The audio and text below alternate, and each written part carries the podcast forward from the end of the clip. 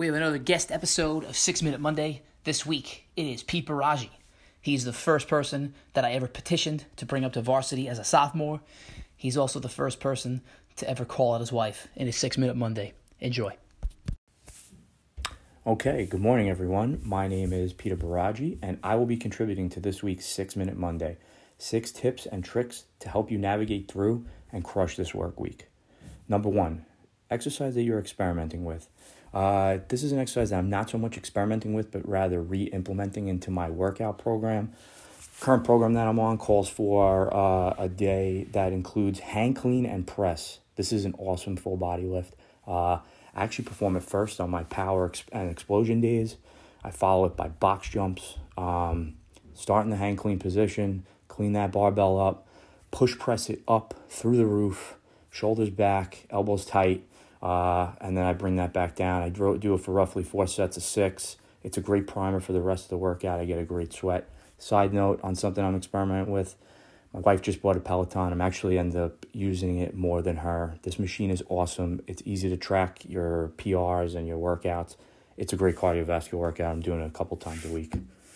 Number two, quote that I am currently thinking about. So this quote is actually an excerpt from Teddy Roosevelt's 1910 speech, Citizenship in a Republic. Uh, it is the man in the arena quote. It's very famous. Uh, LeBron James actually writes the words on his uh, shoes before every game. This is something that's always resonated with me. I've been a fan of this quote for a while. I actually just saw a friend post it on Instagram, so it really brought it to the forefront again. Um, but it really hones in on, you know, despite what's going on and what people on the outside looking in may be saying about you, you're the one who's in the fight. Uh, I'm going to read a couple parts of this because it's a little it's a little long, but uh, it starts with. It is not the critic who counts, not the man who points out how the strong man stumbles, or where the doer of deeds could have done them better. The credit belongs to the man who is actually in the arena, whose face is marred by dust and sweat and blood. He goes on to finish up the quote at who at best knows in the end the triumph of achievement, and who at worst, if he fails, at least he fails while daring greatly, so that his place shall never be with those cold and timid souls who neither know victory nor defeat. I got chills reading that already. Uh, keep your head down, keep on pushing. If you're going to fail, do it 100 miles an hour. It, it's going to pay off in the end. Three, movie that I'm currently reflecting on. Uh, I just recently spent my honeymoon in South Africa. So on the way back on the 14 hour flight, I decided to watch Invictus. Uh, it was directed by Clint Eastwood, stars Matt Damon and Morgan Freeman. It's actually about the 1994 South African national rugby team. Um, 1994 was actually the same year South Africa became a full blown democracy um, after years of, of an apartheid government.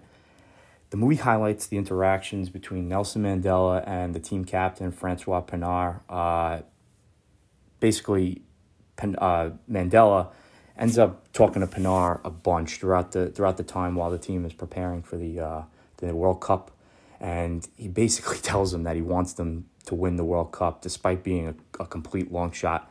Uh, and Mandela sees this as a point to really bring the nation together after years of uh, separation between uh, black people, white people, and colored people.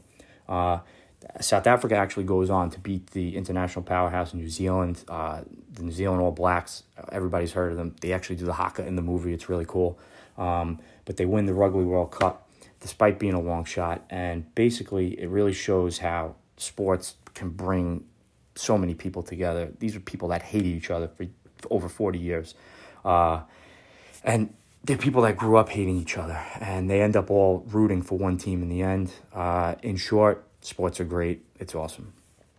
Number four, craziest thing I saw in the gym is actually a few weeks back.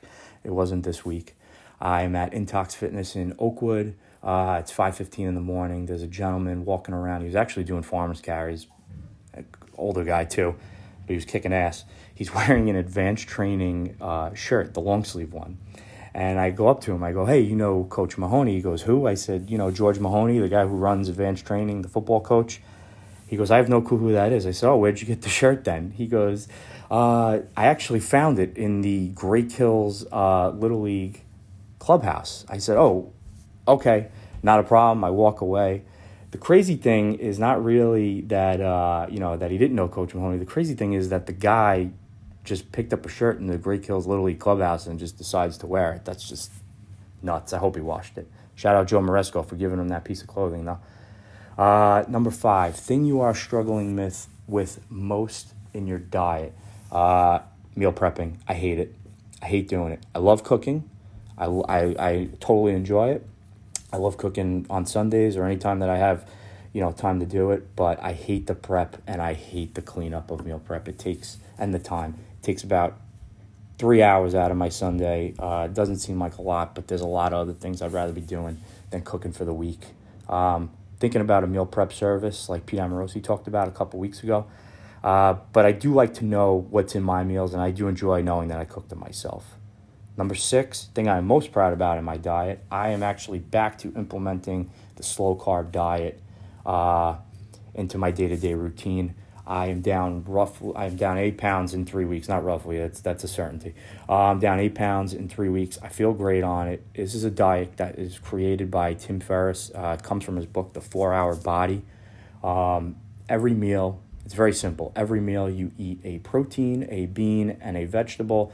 Uh, you may, you have to make sure you eat at least thirty grams of protein uh, right before you, uh, right as you wake up, within thirty minutes as you wake up. Uh, Saturday is your cheat day, also known as Fatterday. You can go as hard as you want on this cheat day. Ice cream for breakfast, I don't recommend that, but you know you can you could throw in a bagel on a Saturday. Maybe you want a bacon, egg, and cheese. Uh, you could do all that. It's easy to prep for this um, diet. It's easy to stay on the course, knowing that Saturday you can actually just go nuts. So I'm a big snacker, but knowing that Saturday I can you know have a couple cheat meals and get it in, I'm okay with that. Uh, and that's it. That's it for my six minute Monday. I really hope you guys enjoy it. Go out, crush this week, and in the words of my high school football coach, Carpe Mothers Diem.